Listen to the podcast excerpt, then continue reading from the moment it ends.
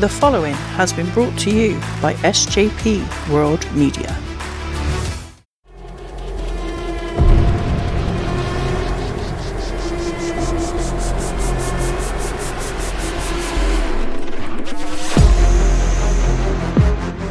You people, What's with him?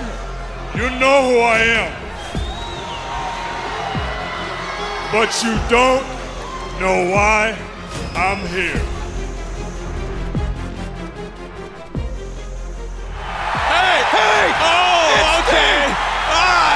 Sting. Okay. And it's, it's Sting.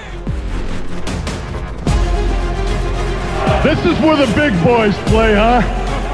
Look at the adjective. Play. Gonna put some butts in the seat.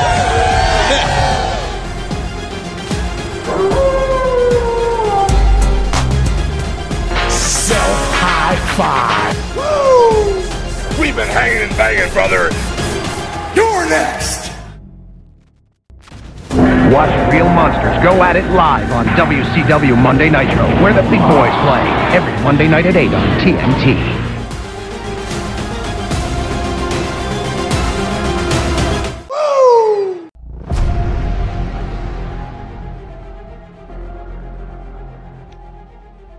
Hello and welcome to Nitro Nights, a WCW Look Back podcast. My God, it feels good to be back. My name is Cy, and with me, as always, is the wrestling encyclopedia himself, Scottish Danny. How are we doing, my friend? Happy New Year, Si. I'm doing really well, thank you, mate. How's yourself? A lot better than I was. A lot better than I was. First of all, before we dive into this week's episode of Nitro Nights, I want to just chuck out a quick apology to everybody who who listens to the show, enjoys the show, sends us uh, nice messages saying how much they enjoy listening to the content we put out. And a, a quick sorry to yourself as well, Danny, for having to postpone over the last couple of weeks with Christmas and various illnesses and bloody COVID coming back in the house again and so on. But we are back, my friend. We are back. We certainly are, mate. As the great Mags always says, real life comes first, so no apology needed, mate. Well, there we go. There we go. Aye. So, good Christmas, Danny. Everything all right, was it? Yeah, not too bad, mate. Not too bad. Just spent with my sister and niece and her partner and that, and yeah, yeah, really, really good stuff. How about yourself, mate? Well, apart from uh, COVID coming into the house and, and causing havoc with all of our plans, and uh, me being very, very ill, and then the wife being very ill, it, it was as good as it could be, I suppose. It was as good as it could be. Uh, my two youngest daughters, who were at home, um, basically, that they, they had a good time. So that's the main thing, I think, isn't it? Yeah, these days it is. Yeah, there we go. But that's enough of all that because I think by now everyone will be sick of hearing the word Christmas and New Year and all that nonsense. Let's dive back into 1996, June 96 to be precise, the 3rd of June, a Monday evening back then when an episode of Monday Night Raw received a television rating of 2.3 in comparison to the Nitro we are about to talk about, which received a flat 3.0 on the same evening. So Scott Hall turning up the previous week seems to have done the trick here momentarily. Quite a little bump for Nitro and a little win there, Danny.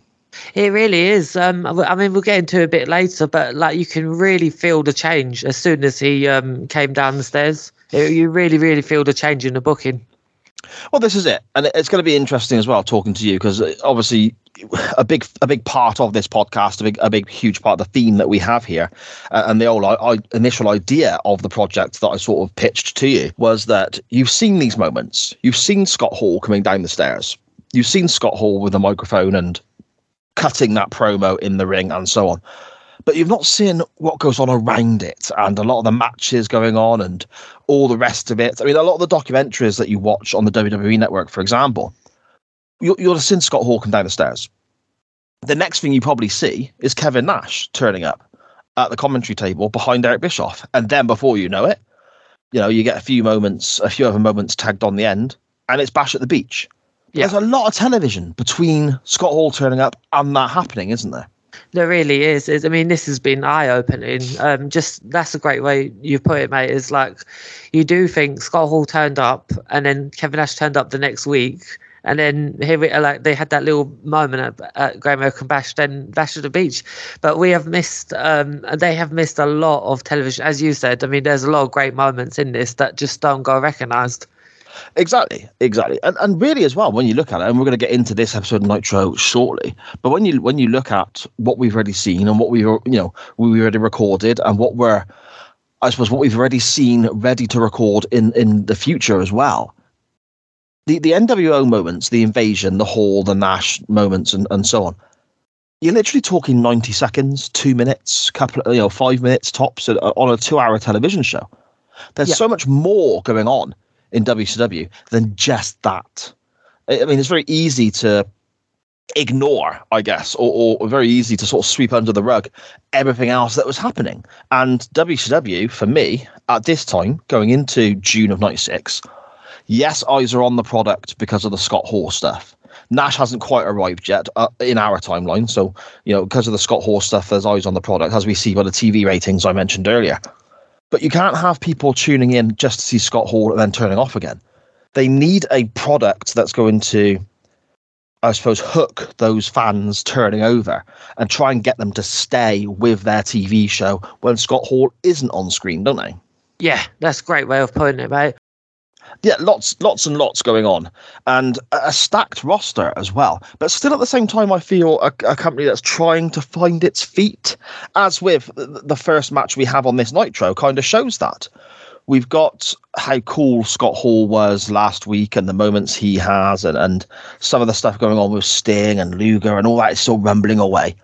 But then we open this episode of Nitro with Shark versus Big Bubba, which is a match that very much could have come from 1989 WWF with, with regards to Shark being Earthquake, Big Bubba being the boss man, and so on, or John Tenta and Ray Traylor as, as, as also they're known. But Shark before this is speaking with Mean Gene Okerlund. Again, another aspect of it being 1989 WWF, I guess.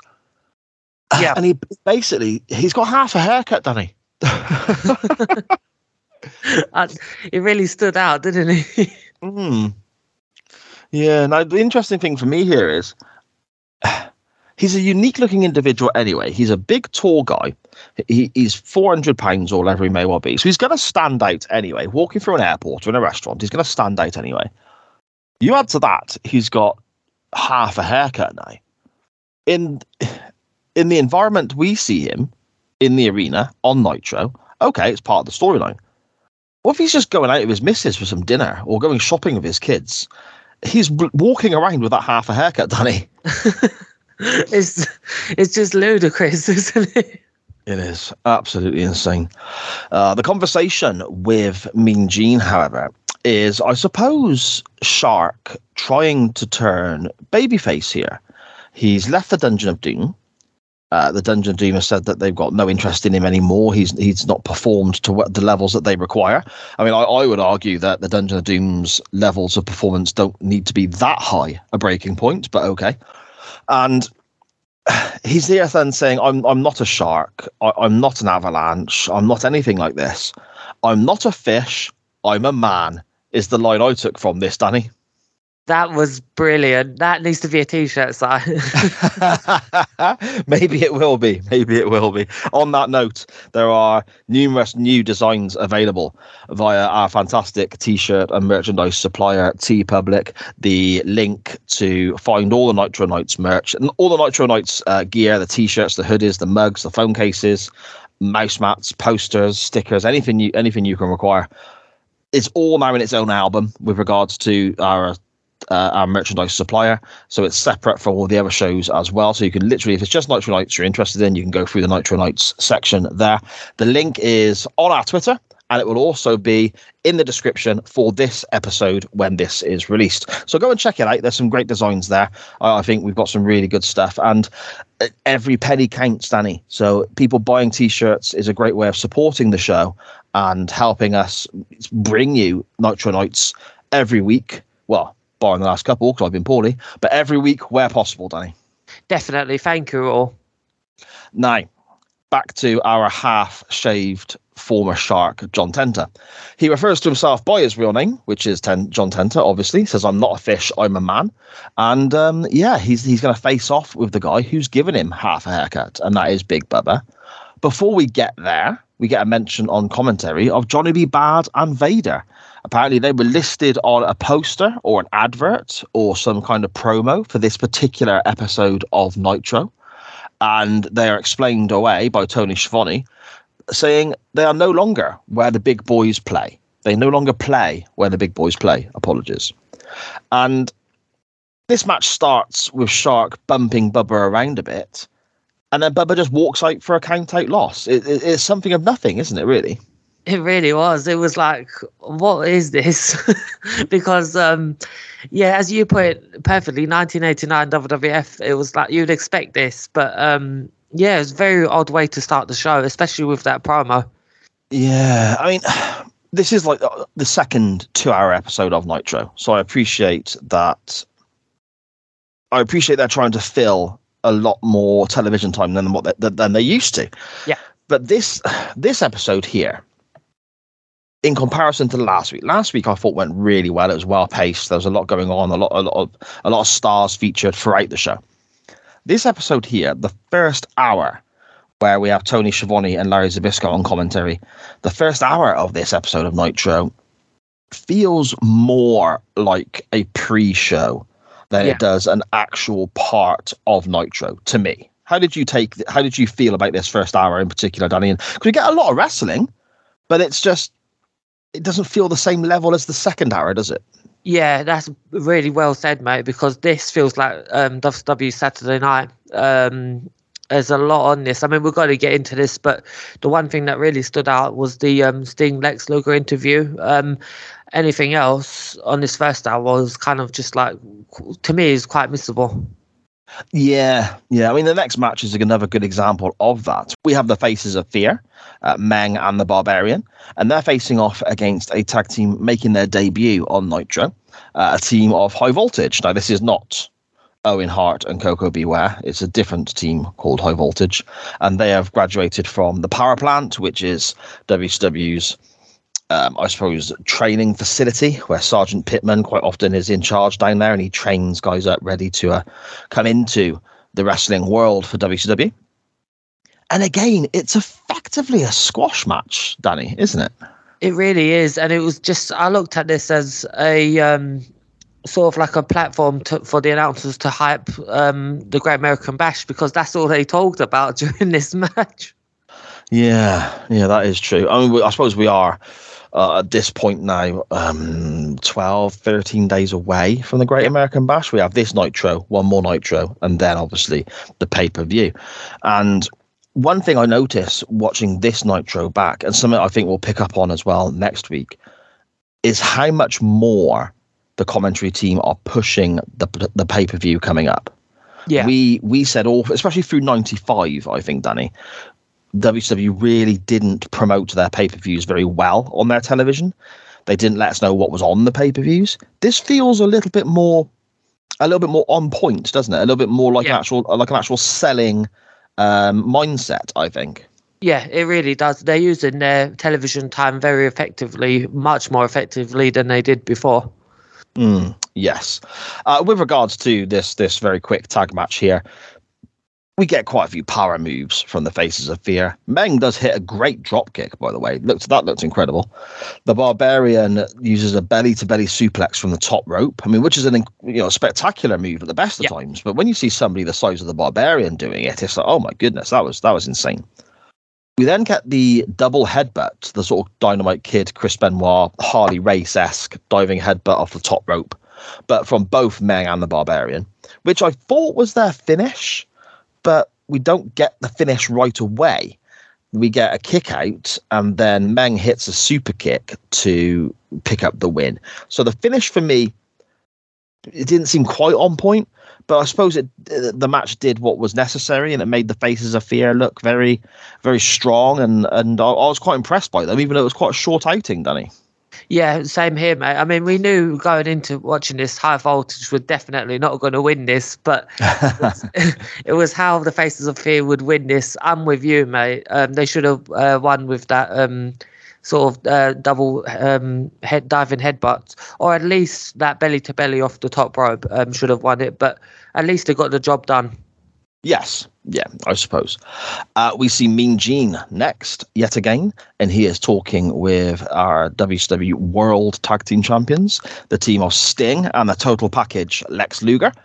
Uh, they are facing the Steiner brothers this evening in our main event, and that is for the WCW World Tag Team Championship, which you know straight away piqued my interest. I thought, okay, we got four very big, strong, impressive wrestlers here facing off in the main event of this episode of Nitro with the title on the line. Very interesting uh, concept there. But Luger's not great here, is he? Yeah, he seems to be a bit off. Yeah, I mean, promos have never been Luger's strong point, but this one, he, he seems to be second guessing himself, and uh, I, I, I don't know. I mean, I wouldn't ever say confidence is is ever an issue for Lex Luger around this time because the guy bloody loved himself. Let's be honest. yeah. However, it is almost like he's lacking a bit of confidence or a little bit of nerves set in, or I'm not sure. He just doesn't. He just doesn't believe any. He doesn't seem to believe anything he is saying. Yeah, I definitely noticed some low energy vibes from Lex here. Yeah, effectively, just trying to. The, the promo is him saying that he and Sting are friends. The Steiners were their friends, but can we trust them? They tried to suplex my buddy Sting on the concrete last week. Is this really, you know, the action of someone who is your friend and so on? It's not. It's not great, really, from someone who who is very high up the card. I mean, for crying out loud, he's he is the challenger for the world title in the next pay per view, which is in less than two weeks, Danny.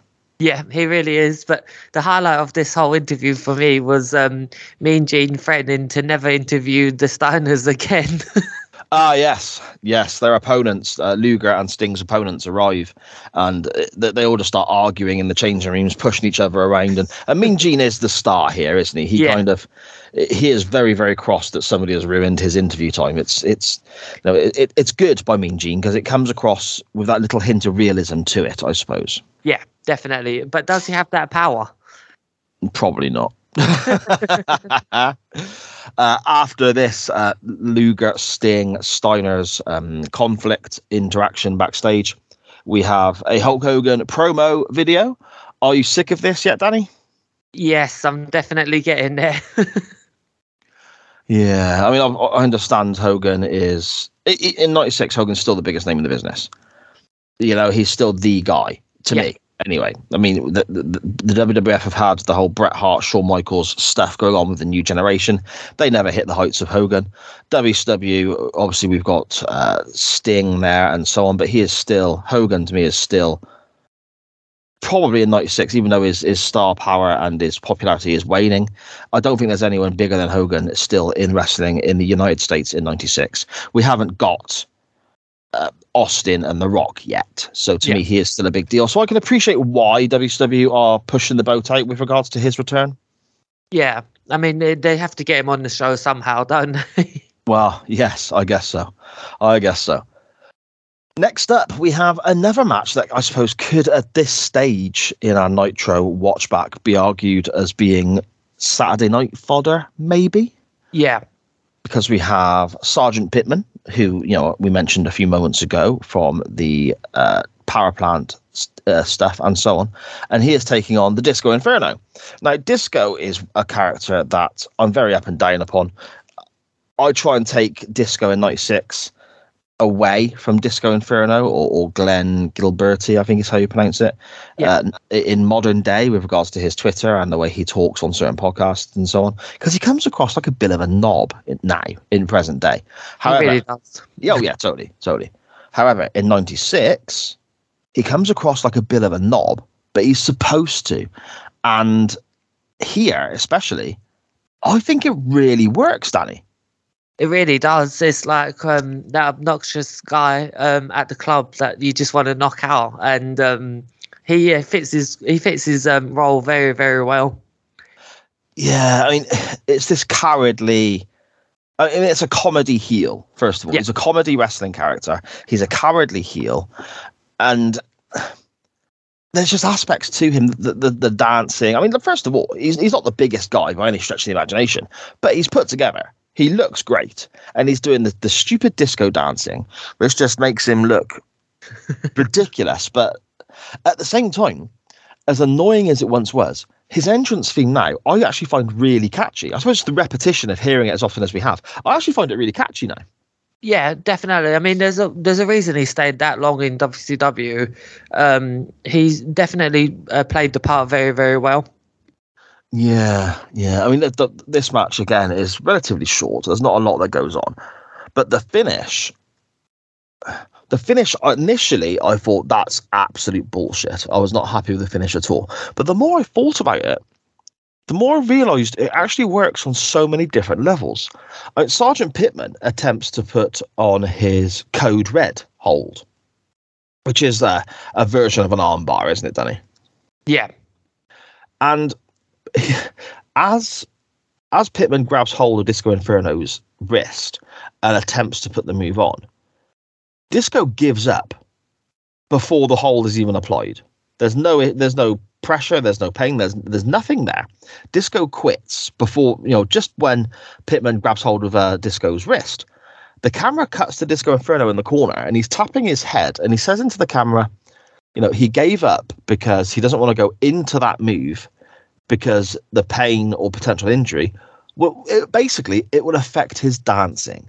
And I thought to myself, one, that gets over the character of Disco Inferno, even though he looks like a chicken shit and he's lost the match, because it adds even more to what Disco Inferno is about. And two, it gets that code red holdover a little bit more. yeah. The way you've just put that aside has actually changed my opinion on this as well because that fits uh, a character like Disco Inferno, doesn't it? It's like, oh, he would run away from a fight. Yes, and it's all about you know how his hair looks, and and he actually Yeah. does a few uh, a few dance moves, and and says to the camera, "Oh, if he put that move on me, I wouldn't be able to do this anymore, or I wouldn't be able to do this anymore." And to me, it just kind of initially I was pissed off, and I thought, "Oh, what is this nonsense?" But after a minute or two, I thought, you know what? That's that's good because." Yeah. I mean, out of however far we've got into the show already, we've had three matches now, plus an interview segment and so on.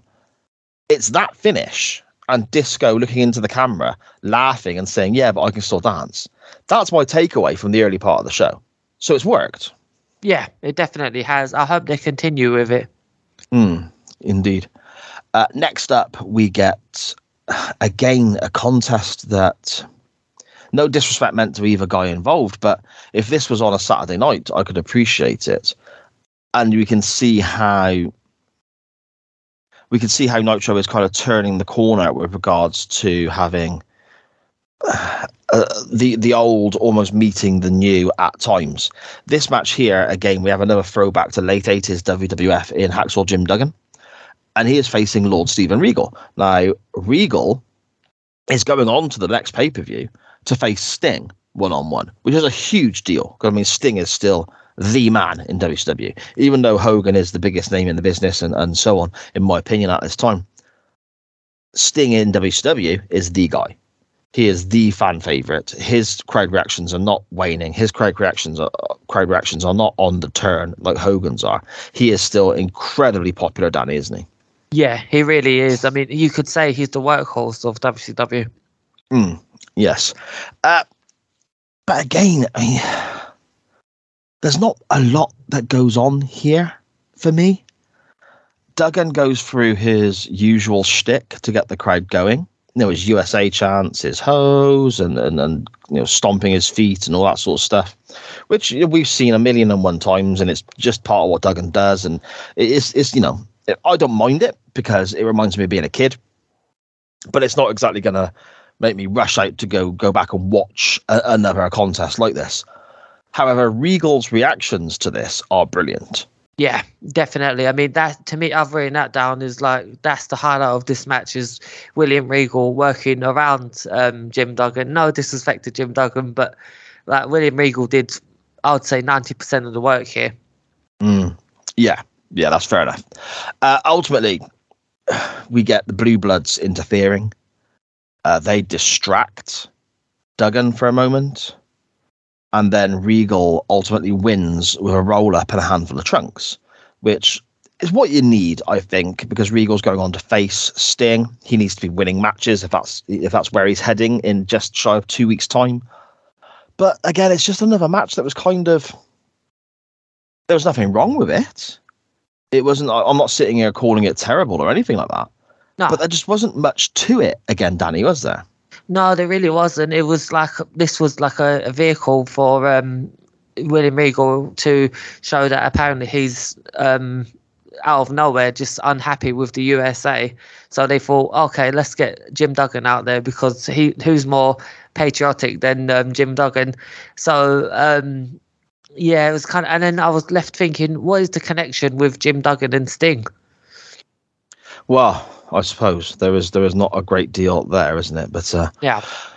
yeah, again, it's just an opportunity to get Regal on television, get him the win, and, and then of course he cuts a promo after the match in the ring with Mean Gene, and we get a little video package of Sting being slapped on the the main event TV show from the weekend. Apparently, Regal got fined for this, and it's all just setting up the Great American Bash uh, meeting in in two weeks' time, Danny, isn't it?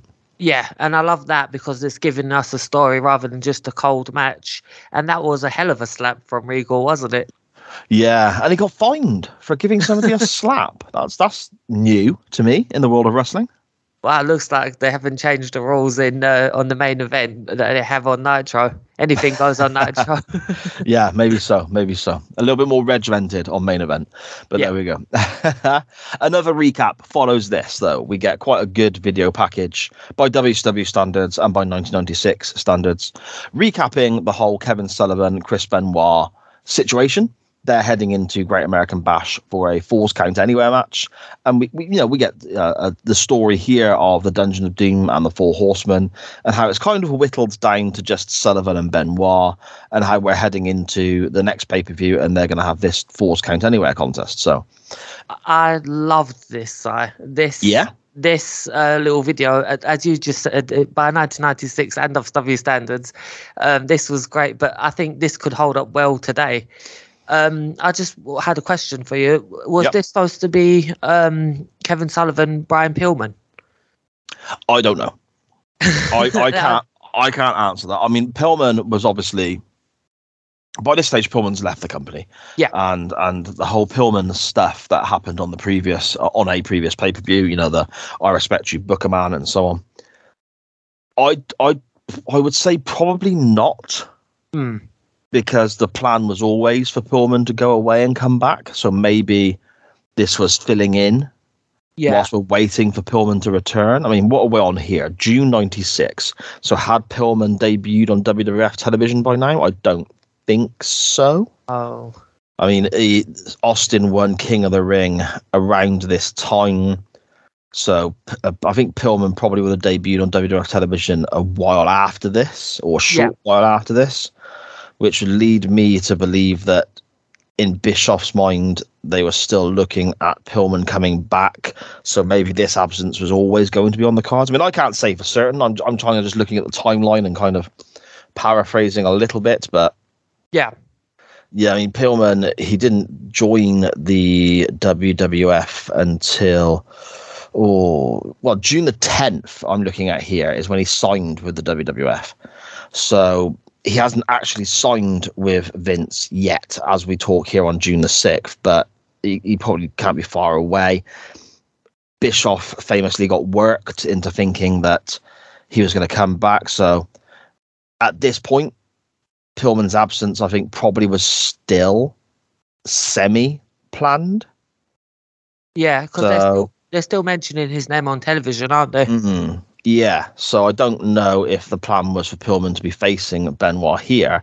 Sorry, Pillman to be facing Sullivan here. Apologies, because uh, I think Pillman's absence and his is is you know uh, arrivals and, and moments in ECW were all still going on at this point. So I don't think the plan was that. But again, I I don't know for, for sure, my friend. I'm just kind of going off the top of my head here, but Yeah, we get Kevin Sullivan wrestling though, don't we?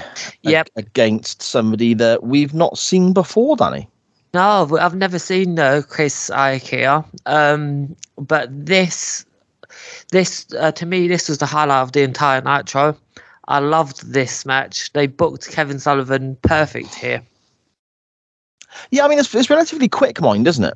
Yeah, it's just a squash, but it got it made you think, oh, Kevin Sullivan. He, we've laughed at him on this show, sire, but to me, he looked. Um, I don't want to say he looked like Brock Lesnar, but he looked. His, I'm glad you don't want to say that. yeah, but his um, sort of like his facials and the way he was just battering poor Chris Ikea uh, around and just squashing him down. It just it's they're really. I mean, Kevin Sullivan's got the book at this point, hasn't he? So no wonder he's acting like this. But yeah, this I loved this. yeah, at this point in his career as well, Bischoff had sat down with Kevin Sullivan and basically said to him he wants him to stop wrestling or at least really reduce his wrestling output. He wants Sullivan to be his booker and not be on television as much. And Bischoff in more recent times has has you know gone on record to say that he said this for two reasons. One, it's very difficult to be a wrestler and a booker at the same time. And two, perhaps slightly mean of, of Mr. Bischoff, he says nowadays on, on his podcasts and various interviews that Kevin Sullivan looked like shit and his matches looked like shit. So he didn't want them on the television. I would disagree. I mean, this was perfect to me. This was Kevin Sullivan just wailing his opponent. Um, could he have done this 20 years ago? Yes, but he might have looked better 20 years ago. I still think he was a good part of the show. Yeah, fair enough, mate. Fair enough.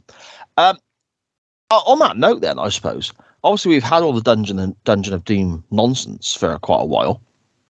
Pretty much since we started this project, Dungeon of Doom were quite quite relevant and prominent in our our TV watchback. They they're still there. The, the name Dungeon of Doom is still discussed. We've still got the Shark and Bubba stuff going on, which has got a Dungeon of Doom aspect to it, I guess. Yeah. But they're not as as prominent or not as as you know top level as they were when we first started. Is this is this the most relevant Sullivan has been since we started our watchback? Yes, unless you count um, when he was shaving Hulk Hogan's moustache off of his face. Um, I felt he was just no nonsense here. But yeah, I really hope um, they go forward with um, how this serious side of Kevin Sullivan. Yeah, I will definitely agree with that, mate. How about well, this, you? Well, this is the thing. I'm, the point I'm sort of trying to raise, I guess. Hmm. This version of Sullivan. I mean, I say this version. It's not too dissimilar to what we've seen already, but he's very, as you said, Danny, very serious, straight to the point, destroys his opponent, looks, you know, quite aggressive, and so on. I like this version. However, when he was involved with all the Dungeon of Doom nonsense, he was in and around the main events. He was in and around Hogan. So it's kind of that thing for me. Is it, are we seeing a better version of Kevin Sullivan here, but was he more prominent with Hogan? I, I don't know. I don't know. It's difficult to Yeah. decide. I, I, I think in ring uh, and what we're seeing from Sullivan with regards to his own personal output on the product, this is better. But is he's in the mid card here, working with potentially Benoit at, at the Great American Bash and Prince Iaukea here on an episode of Nitro. Is he as big a deal here as when he was involved with Hogan in the Dungeon of Doom? Is I suppose is the question I'm trying to raise. Even if we think this version looks better on screen, is Yeah. he as big a deal? I don't know. Yeah, so it's we'll have to wait and see, I guess. But yeah, I'm very I'm very happy with this match. Hmm. We do get a promo from Sullivan afterwards, and he talks about you know going off to face Benoit and so on. But then he has he has to have a rant about bloody Hogan, and he talks about Hulkamania is not dead. I mean, Gene jumps in there straight away. Oh, of course it's not. Yeah, well done, Gene.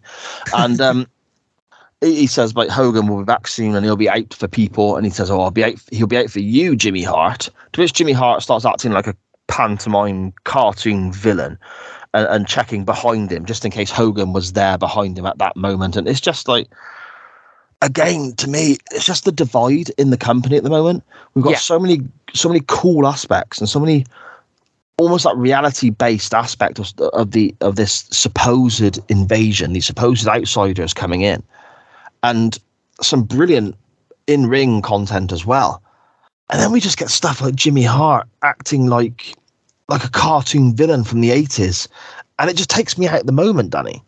No, I completely can see that, mate. But it's just like, um, at this point, I've zoned out Jimmy Hart now. So, but I do see your point. Ah, fair enough. Fair enough. Something from the 80s that I definitely do not mind, however, even if it does look a little bit out of place on this episode of Nitro, is the match we get next. And this this is like a, a the main event of a Clash of the Champions from 1986 or something. Yeah. We have Ric Flair and Arn Anderson working as a tag team because obviously they're getting you know prepared for their tag contest against Mongo McMichael and Kevin Greene, the NFL players that are facing them at the Great American Bash. Flair and Arn, though, they're taking on the Rock and Roll Express here, which in 1996 feel like a blast from the past, which is insane considering they're still working now. That is, isn't it? I mean, that's one thing I wrote down was like they basically look the same today as they did here. Yeah, I mean the Rock and Roll, such a uh, iconic tag team, and and you know one of the best babyface tag teams of all time, in my opinion. That they were so good, and, and their popularity, you know, it- throughout the territory days and in certain areas of the country, it was unmatched. They they were main event stars, but here in '96. They already look a little bit dated for me. Mm. Yeah, I could see that, mate. I I love this match, but I mean, one, we'll get into it. But there was one thing that just took me out of this match completely. Okay. Okay. Well, well, let's get into it. I mean, first of all, the entrances are made. We have Flair and Arn Anderson coming out in Mongo and Kevin Greene's NFL gear, wearing their their jerseys with their their numbers on and so on, which I thought was a nice touch. And then we get the countdown to hour two. A little stick of dynamite uh, in the corner with the fuse burning away, and Tony Schiavone is trying to build up huge levels of excitement, saying, "Oh, you can see there. The clock says 40 seconds. Oh, there's only 30 seconds left now till hour two. Oh, oh, look at this now. There's only 25 seconds. It's like, all right, Tony. Okay, mate. I appreciate what you're trying to do, but you're not going about it in the re- in, in the best way here, is he? No, this was what took me out of the whole match. Um, okay. Because I mean it was something we've brought up before. So it's like, okay, just ev we love realism in wrestling, and so like if you're in a fight and in a pub somewhere and the people just tell you to stop immediately for a countdown and then load of pyro goes off are you supposed to just be that angry as you was before the pyro goes off? I mean it just took me out of it. I hated this um yeah. i don't think any other wrestling company's done this No, and again, I I suppose from that aspect, I don't mind it so much Mm. because they're trying something new and they're trying to be different to the WWF. Yeah. And the idea of the second hour of Dynamo, sorry, second hour of Nitro being this this big deal. Uh, It's a countdown to the second hour, and now we're going to get something different. And the announce team changes, and we've got the tag team titles on the line, and, and all this stuff. I can appreciate they're really trying to hype the excitement up to keep viewers with them. So I, I get that. I completely understand that. However, is it possible? Oh, I don't know. I'm about to contradict myself now, so please bear with me. But the countdown idea I like because Yeah. countdowns build excitement. Doesn't matter what they're counting down to. You know, it, it it's a- it's a tried and tested method of building up excitement in a crowd. You've only got to look at the Rumble or Jericho's debut or whatever for that. Now, the countdown here, it, again, I can understand where they're coming from. And then the fireworks and the pyro go off to start hour two. I get that as well because you've just been coming back from an advert, or somebody might just be turning over from what they were watching top of the hour, flicking through the channels, and you see all these fireworks and pyro going off, and then you see Ric Flair in the ring with the rock and rolls and Arn and so on. I can appreciate, and you got Bischoff at this stage hyping it up. Oh, here we go, hour two of, of Monday Nitro. We've got the tag titles on the line later on, and we've got Ric Flair wrestling now, and you know, come and join us, and the pyro and the fireworks and the explosions. Crazy exciting. Does it have to take place there and then, though? Could they not hmm. have done this and then had the wrestlers make their entrances? I mean, a, a small switch around, a, a small turnaround in what they did, but would that have made much of a difference, do you think, Danny? Or is it important to have the guys in the ring so after the pyro, the match begins straight away? What do you think? I think after the entrances might have been the best time to do this because you're watching this on hour one and you're like, okay, what's going to happen after the countdown? So I thought just before the action starts because I just can't see the reason these four wrestlers will just stop fighting just for the um for the pyro and the fireworks and the excitement. Okay, interesting. I I can explain why one wrestler could potentially have stopped uh, what he was doing for the sake of the pyro and the fireworks, and that's good old Ricky Morton of the Rock and Roll Express. If you can take your eyes away from the pyro and w- what's going on, and just focus on Ricky Morton when the fireworks go off, he absolutely shits himself. I don't know. I don't know if he doesn't realise it's coming or, or what, but those fireworks go off above the ring and in the entranceway and by the commentary table and so on. And Ricky Morton jumps out of his bloody skin. oh my god, I must have missed that, but I can just imagine. Yeah, it's worth going back to look at. It's Yeah. worth going back. Uh, this match, however, with all the fireworks and the hype, the crowd are wild for it, Danny, aren't they? Yeah, that's something I wrote down as well. It's like um, it worked. I mean, just because I didn't like it, it definitely worked, and I hope they do go forward with this with just a little bit better timing. But yeah, I, I do like the fact that they um, they had it just spontaneous like that, but just um, just guys just get better, just get better at timing. Well, yes, yes, indeed. And maybe let Ricky Morton know it's coming beforehand. Um, uh, we get some great face work for, from from the rock and roll here, which is what you'd expect because that's what they are. They're fantastic at this, and the crowd are thoroughly on the side of the Rock and Roll Express. We get a moment with a double figure four, which got a great reaction from the crowd Yeah. before the heels ultimately take control when Morton misses a splash into the corner. Um, but then very quickly it gets turned around and the baby faces lose. So Uh, talk us through the finish, Danny, and, and, and, and did you enjoy this? I mean, it's very much a a 96 snippet. I mean, for us, going back to 96 is a snippet of the past, but this feels like a snippet of the past from 96 going back even further. But how did you how did you enjoy this with the rock and roll and so on? I really like this because I haven't seen too much of the Rock and Roll Express, um, just in any wrestling. But I really want to go back and watch some of their matches. Um, to me, the biggest pop of this match was when Arn Anderson spine busted um, Ricky Morton, and he got a giant ovation. Yes. And I just, I also wrote down just, um, I love that Ric Flair and Arn Anderson were just making frequent tags. Um, Mm.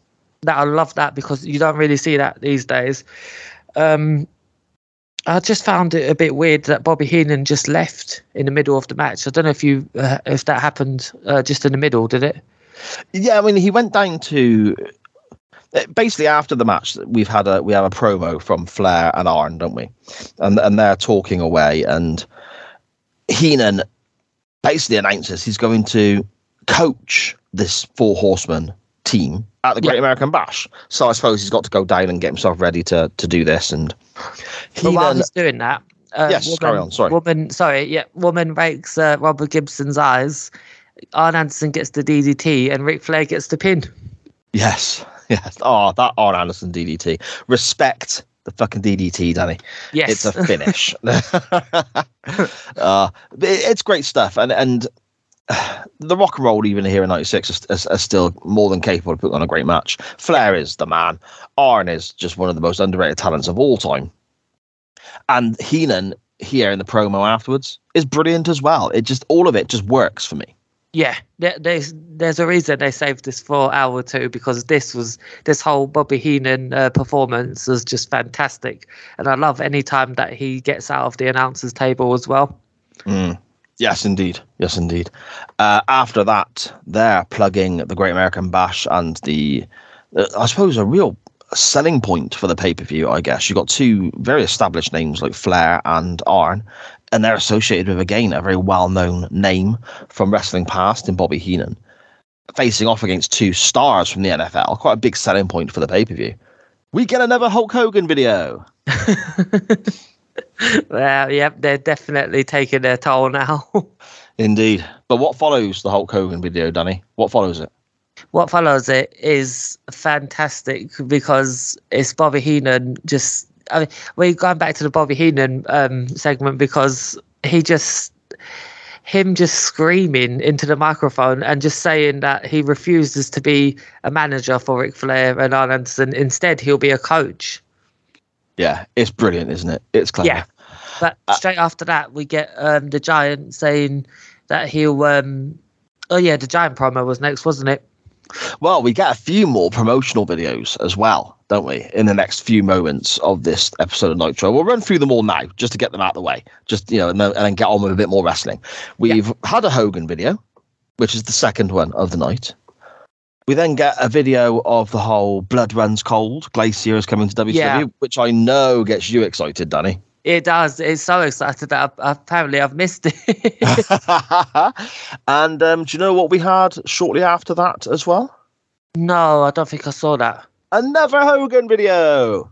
No way. It was. Um, I, no wonder I've zoned out because it's just too much.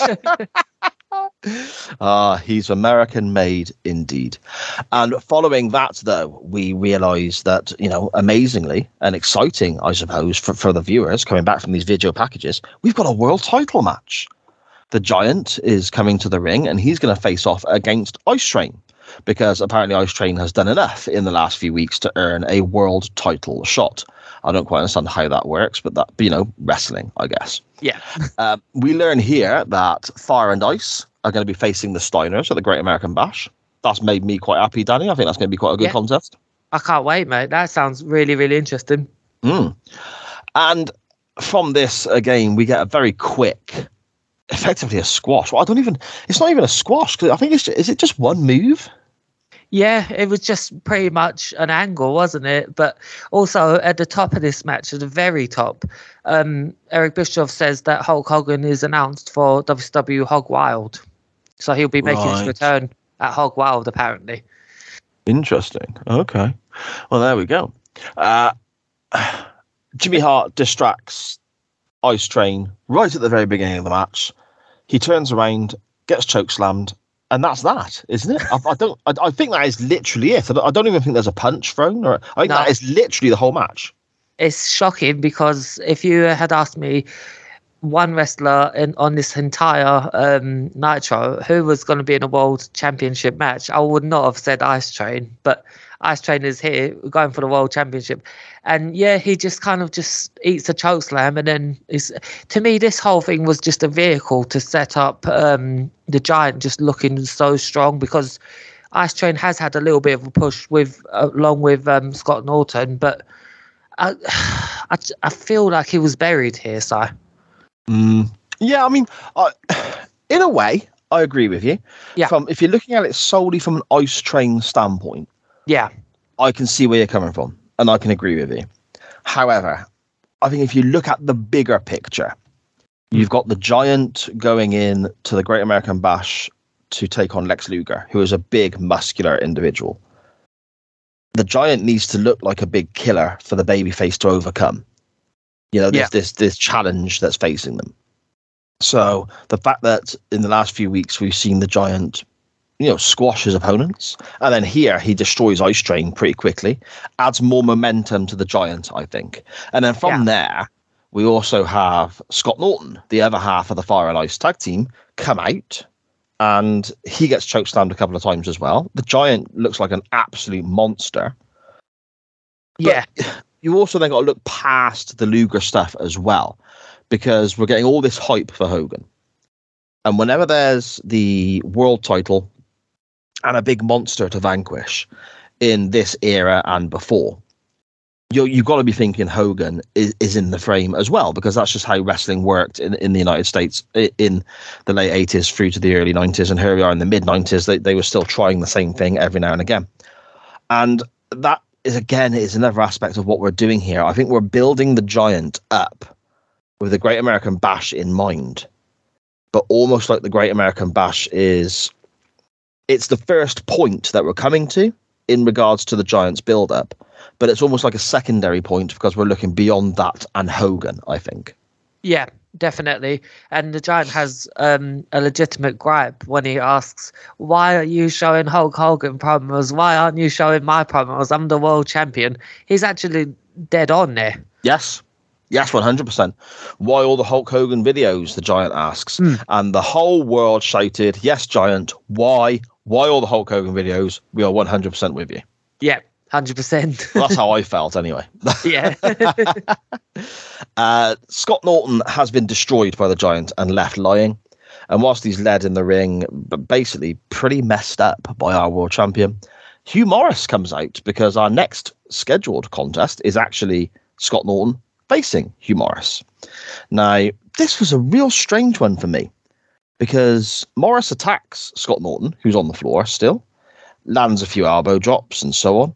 Then he goes for a moonsault, which I don't know if Scott Norton was supposed to catch him, Danny, but he kind of half catches him, half slaps him away. It looks quite messy.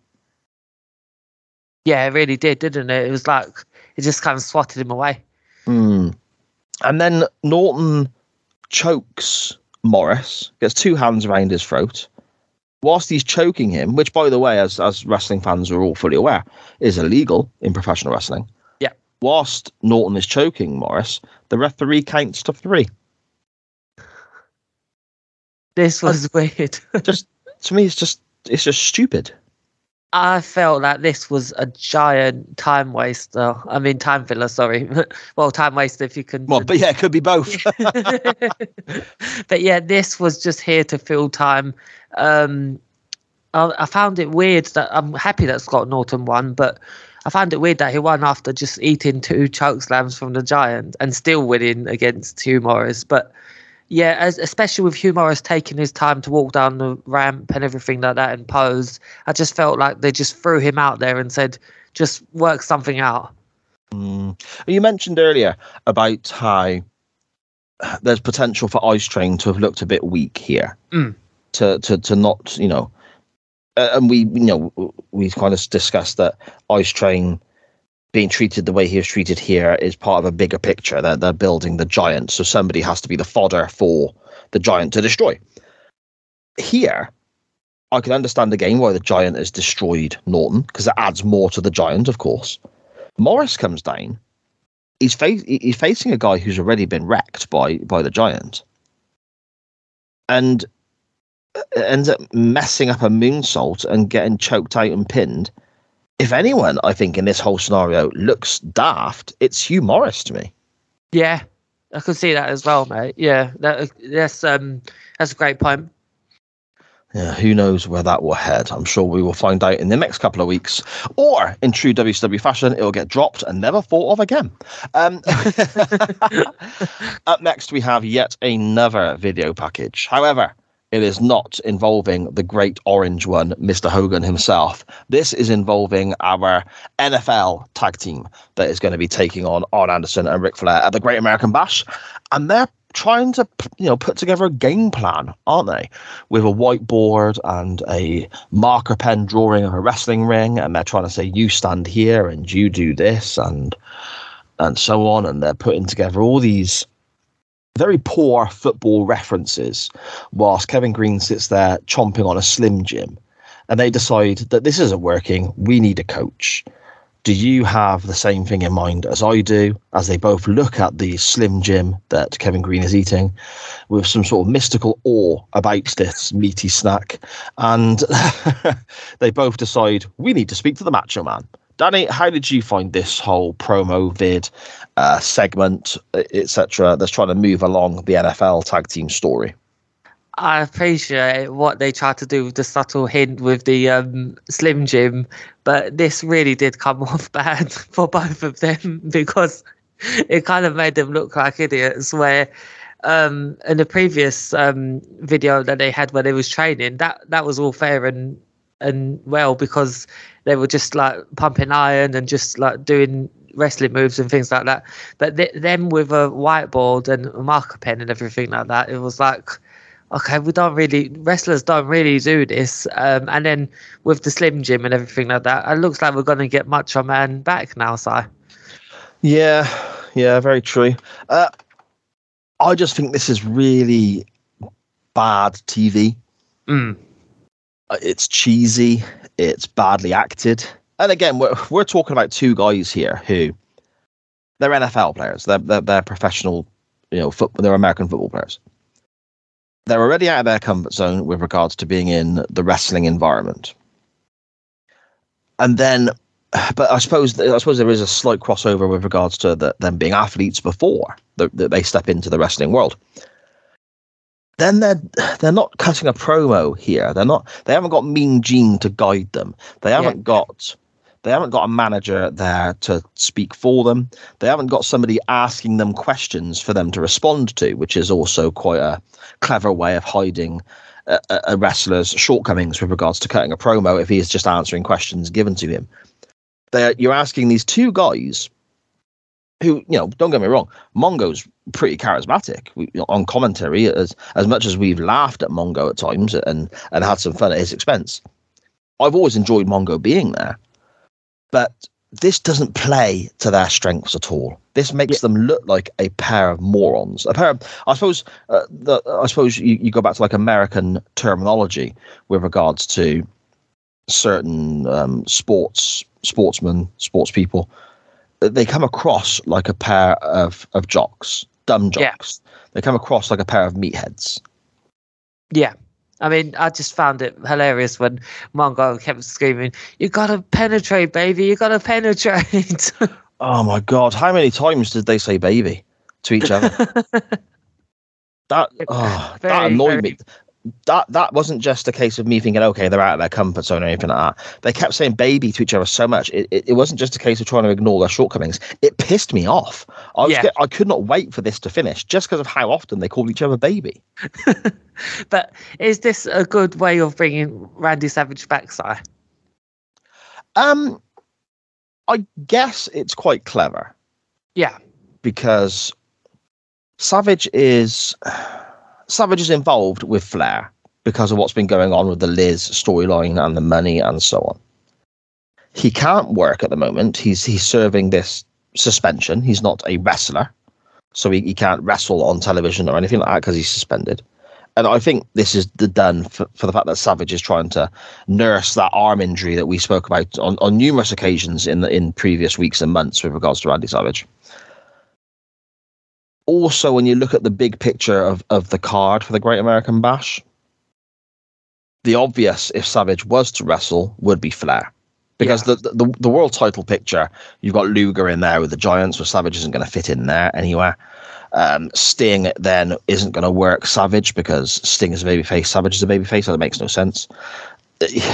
So you've only really got something with the Horseman with regards to the top end of the card for someone like a Savage to to be involved in because Savage is a, a guy who should be at the top end of the card purely by stature and ability. Now, if he was to wrestle, where would he fit in? Again, Luger and the Giant, that that's sort took to one side. Sting is a no go. Not really left with many other options. They want to push this NFL um, crossover, Kevin Greene and Mongo wrestling, and it's going to get eyes on the product that they maybe wouldn't have had before those two stepping into the ring. You're going to want two guys across the ring from them who can really help guide them through their contest on the pay per view so they don't look as green as they, you know, pardon the pun with Kevin Greene, obviously, but they don't look as as green as they maybe could do. I don't think you can pick two better than Ric Flair and Arn Anderson to help guide them through the match from that aspect. Yeah. So I suppose you don't really have anything else for Savage to do.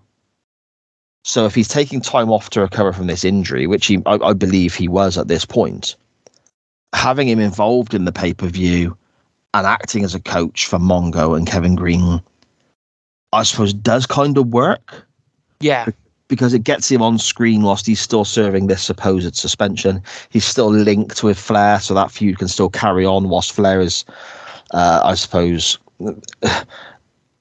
distracted by the NFL team he's facing. So I suppose in a way it's it's quite a clever way of getting Savage involved, and I suppose with Savage it's getting star power on the show. Really, Danny. H- How Yeah. about yourself? What do you think? yeah. It, I would say it is because it always brings me back to um, a way like a modern wrestling would um, reintroduce a big star after, who's trying to hide an injury. Like say when John Cena had to wear a mask because um, he uh, was fired or something, and he had to pretend he was his cousin Juan Cena. Now that was ridiculous. but as ridiculous as that came off on television, all the house shows were still packed because they knew John Cena was going to be there. So that's how I would look at it because um, as ridiculous as Macho Man is here, he's still here. So I'm still going to watch the pay per view. Yeah, okay, that makes a lot of sense to me. Uh, following the the the baby fest, baby, baby, baby, baby, we are um, going into our main event, and that, as we mentioned earlier on, is for the world tag team titles. We have Sting and Luger defending their championships against the the, the always fantastic in this era Steiner brothers.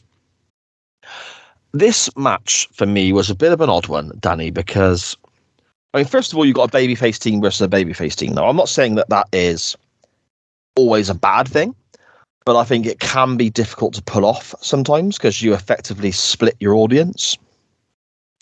But I mean, I, I never really felt like there was going to be a title change here because it's on Nitro, and I, I, just felt like the Giant was always going to get involved, which would then, of course, mean that we don't have a title switch. But they've hyped this match throughout the whole episode of Nitro. The main event is is is this title match, and, and they've hyped it all the way through. But when we get to the match, we only get a short period where we get to see the guys actually wrestling. Because for the first period of the contest, after it started, we've got Randy Savage on the phone, and he agrees that he's going to coach Kevin Greene and Mongo. But they talk about it for a very, very long time, don't they? Yeah, they're really, really um, pushing that issue forward.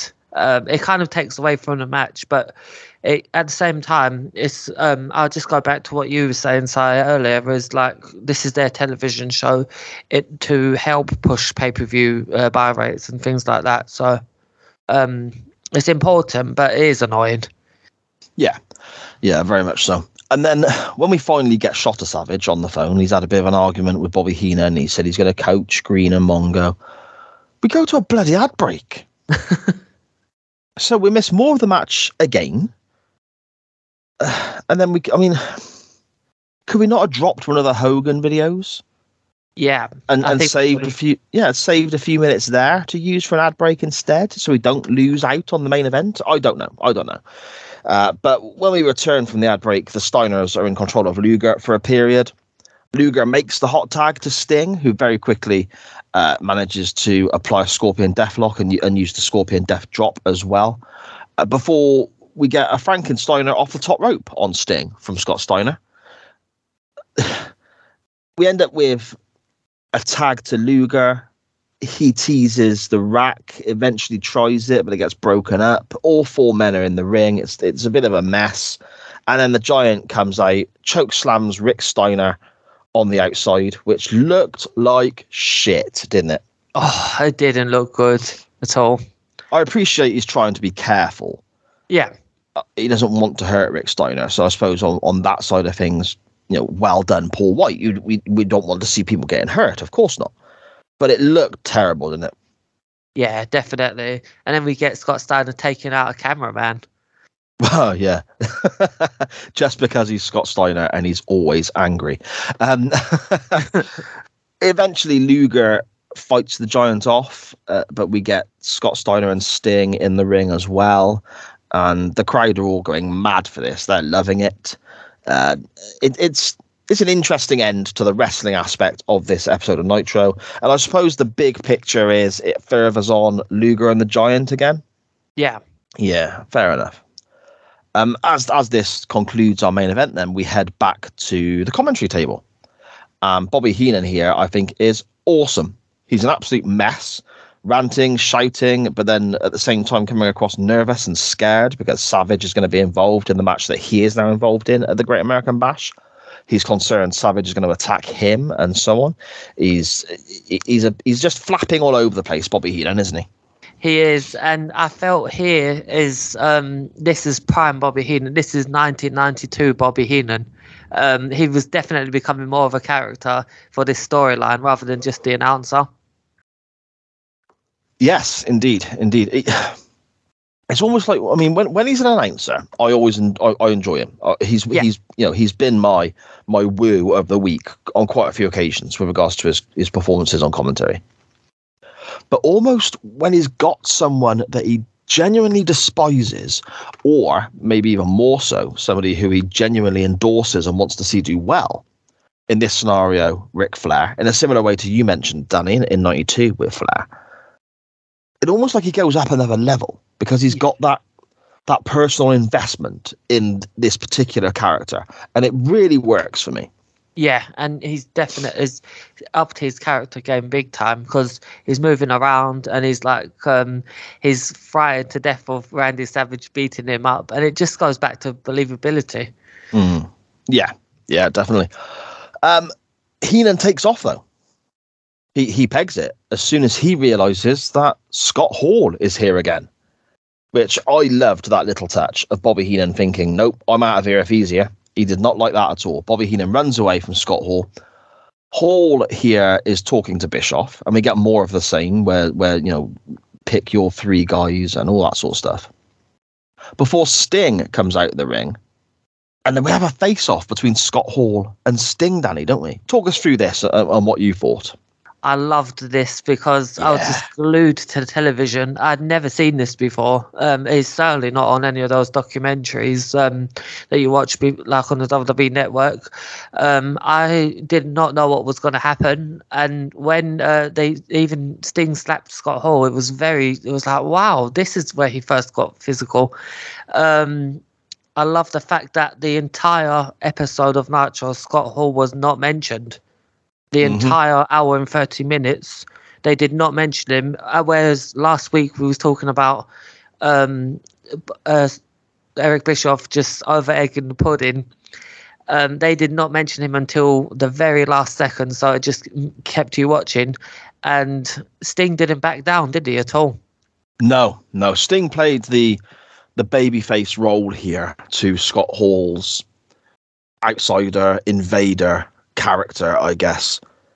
Perfectly. I think Sting Yeah. was he's there saying you you ran your mouth about WCW. Well, I'm here to stand up for WCW.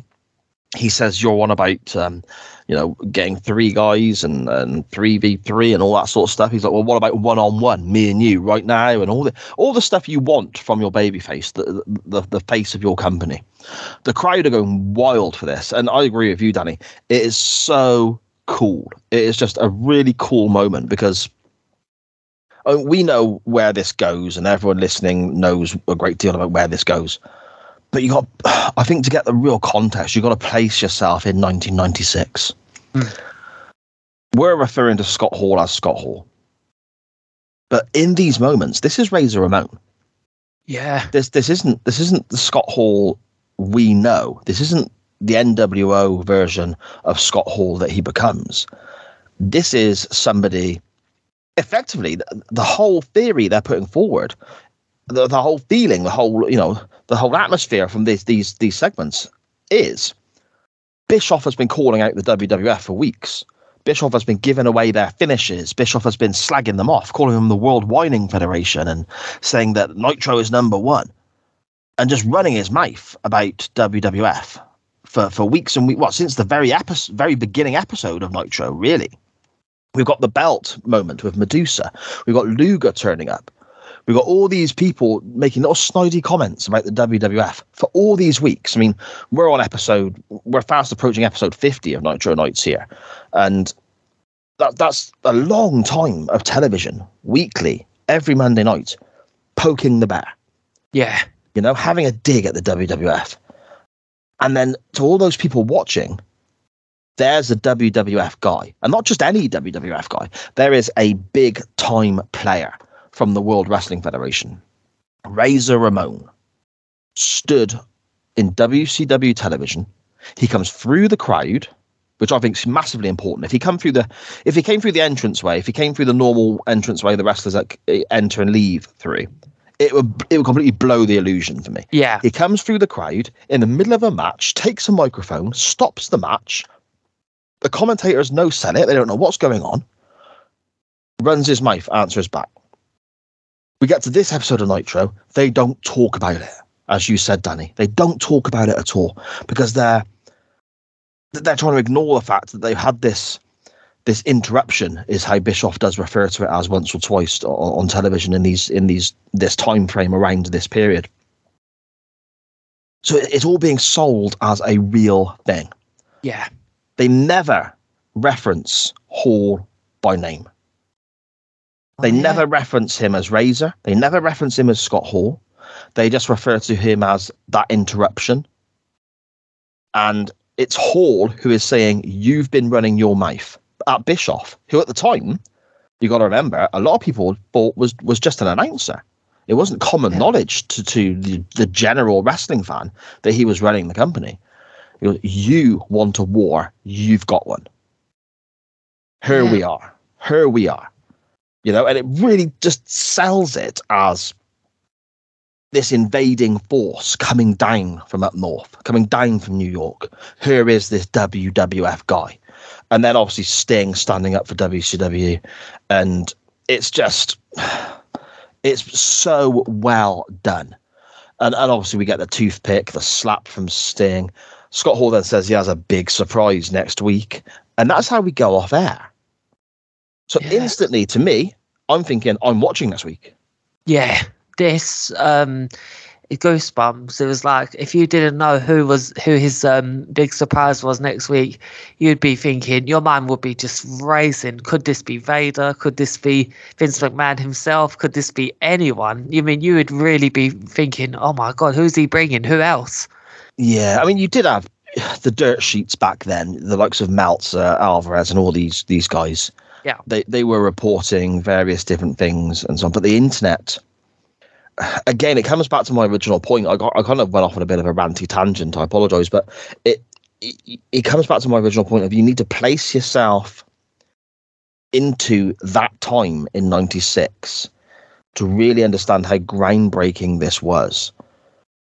We can go on Twitter now or Facebook or wherever and we're bombarded with rumors and spoilers and for anything anything at all. I mean my twitter account is full of wrestling and and transfer rumors for the football side of things that i'm into. And there's so much that you get bombarded with all over the place now. And 95% of it's bullshit. Occasionally you get a story that is true but you know things might change whatever. Back in 96 that that wasn't that wasn't there. Yeah, there was no well, well uh, there was no real internet to that level. And because of that of course there was no twitter there was no facebook there was no social media. You literally had the dirt sheets. And that was it. And to the wrestling world the, the amount of people that subscribed to the likes of Meltzer uh, and so on in 96 was a good number. The guy could make his living from it and and you know as as you know heavily criticized as Dave Meltzer has been and is in present day and probably will continue to be for for the duration of his career. He provided a service for a very long time to, to a certain type of wrestling fan who wanted to know this information. So you know good luck to the guy. But that that type of wrestling fan who wanted that information who wanted the peek behind the curtain, who wanted the dirt from the dirt sheets, was a real small number in comparison to the millions that were watching wrestling around the world. yeah, and it So- just shows. Sorry, go on. No, I was just going to say it shows, doesn't it, with the, how they're uh, playing out this storyline. Exactly, exactly, and it's playing on that reality-based aspect, and it does make you think. I mean, in '96, the people were sat there going, "Is this is this real?" I know that's Razor Ramon. Why is he on WCW TV? He's a WWF guy. Wh- What's going on? And it, I just think it was so well done. You couldn't do it again now because of the way No. the, the business works now and the industry being fully. Ex- I mean, you got to bear in mind this is this is uh, mid '96. We've only got a year and a bit until Montreal happens, and Montreal fully uh, exposed the business properly. I mean, people knew by this stage anyway. The majority of people, unless you're a very a very young child or whatever, but this still had people going, "Oh, hang on, that's a WWF guy. Why is he on? What's happening? Why is he on their TV?" Just so well done, I think. Yeah, oh, just cannot wait to see how it goes, mate. But loved this ending. Um, yeah, and I just can't wait to see where we're going. Yes, me too. Me too. It's picking up momentum, my friend. I've enjoyed I've enjoyed every episode, even the ones that we've given a miss to and, and said that was a bad pay per view, that was a bad episode of Nitro, whatever. I've enjoyed watching them back from a nostalgia standpoint and then getting to talk to you and getting your opinion on it. I've, I've loved doing this show. And I love the fact that people listen and tell us they enjoy this show and send us their feedback. It's fantastic. I'm, I'm hugely appreciative of that. But it's getting really good now, isn't it? Yeah, it's getting we're getting set on fire right now. There we go. On that note, then, Danny, I suppose we better put forward our positives and our negatives and then rate this episode of Nitro overall with our woos and our oh brothers, my friend. Woo! Brother, brother, brother, brothers, brother. Woo! Brother. First or second this week, bud? I'll go first this week, sir. You crack on. So I'm going with a middle for this one. Um, I just we talked about at the top of the show. The beginning hour just didn't really do it. Um, uh, you had some good matches. Don't get me wrong, but yeah, I, I was definitely going middle for this. Okay, no worries. And your woo, your oh brother, your plus point, your negative, what you thinking? The woo has to be simply put. The ending left you guessing on who is coming next week with Scott Hall. Um, yeah, that would be my woo. Yeah, yeah. I mean, I'll, I'll jump straight in there and let everyone know to absolutely no surprise whatsoever. My woo is exactly the same. It's Scott Hall. It's Scott Hall again. Scott Hall, his interaction with Sting, his interaction with Bischoff, everything about it. It's the Scott Hall thing. I comp- I agree with you, Danny. So both our woos are the same this week. Yeah. Your oh, your oh brother, my friend. Your your weak spot of the show. It was hard to look at this, but uh, you'd have to go to hour one, and you'd I would have to say um, the, the way the match went with the Shark and Big Brother. Not so much the promo because this is um, John Tenta just um, denouncing himself of this ridiculous Shark gimmick, but um, yeah, the way the match just kind of just crumbled. Yeah, that would be my old brother, mate. What about yours, mate? Mine is actually the main event. Oh, because I appreciate there was a lot of wrestling on this show that maybe doesn't tick the boxes for me. I like a certain style of wrestling. I like I like my wrestling done in a certain way, and there was plenty on this show that didn't really tick those boxes for me. However, Sting Luger versus the Steiners, that had the potential to tick the box for me. That had the potential Yeah. to be something I was really looking forward to, and they built it up all the way through the episode as something that we should look forward to. But when we got to it, there was nothing to it. The Savage phone call and the Giant turning up, there was no, there was no real match. So that's that's my oh brother, I think, my friend. It kind of just how the main event fell very much short from what I was looking forward to. yeah, definitely. Uh, you've already given it a middle, as you mentioned. Uh, for me, I'm so excited about the whole Scott Hall stuff. It might actually just sneak into a hit territory for me, but a very, very low end hit. It's Yeah. good. It's good, but it's not as good as last week. Yeah, I can see that, mate. Fair enough. Danny, before we depart, do you want to let everyone know whereabouts they can find you online and all the brilliant shows and content you are involved in? Yep, you can find me on Twitter at Scottish Juggalo. You can hear me on One Man's Meat podcast with the great Chris Bellis. You can hear me on Back When with the great Ty Peters. And you can hear me here with the great Cy Powell next week, where we'll be talking more about Scott Hall and Scott Hall's big, big surprise. Scott Hall's big surprise, indeed.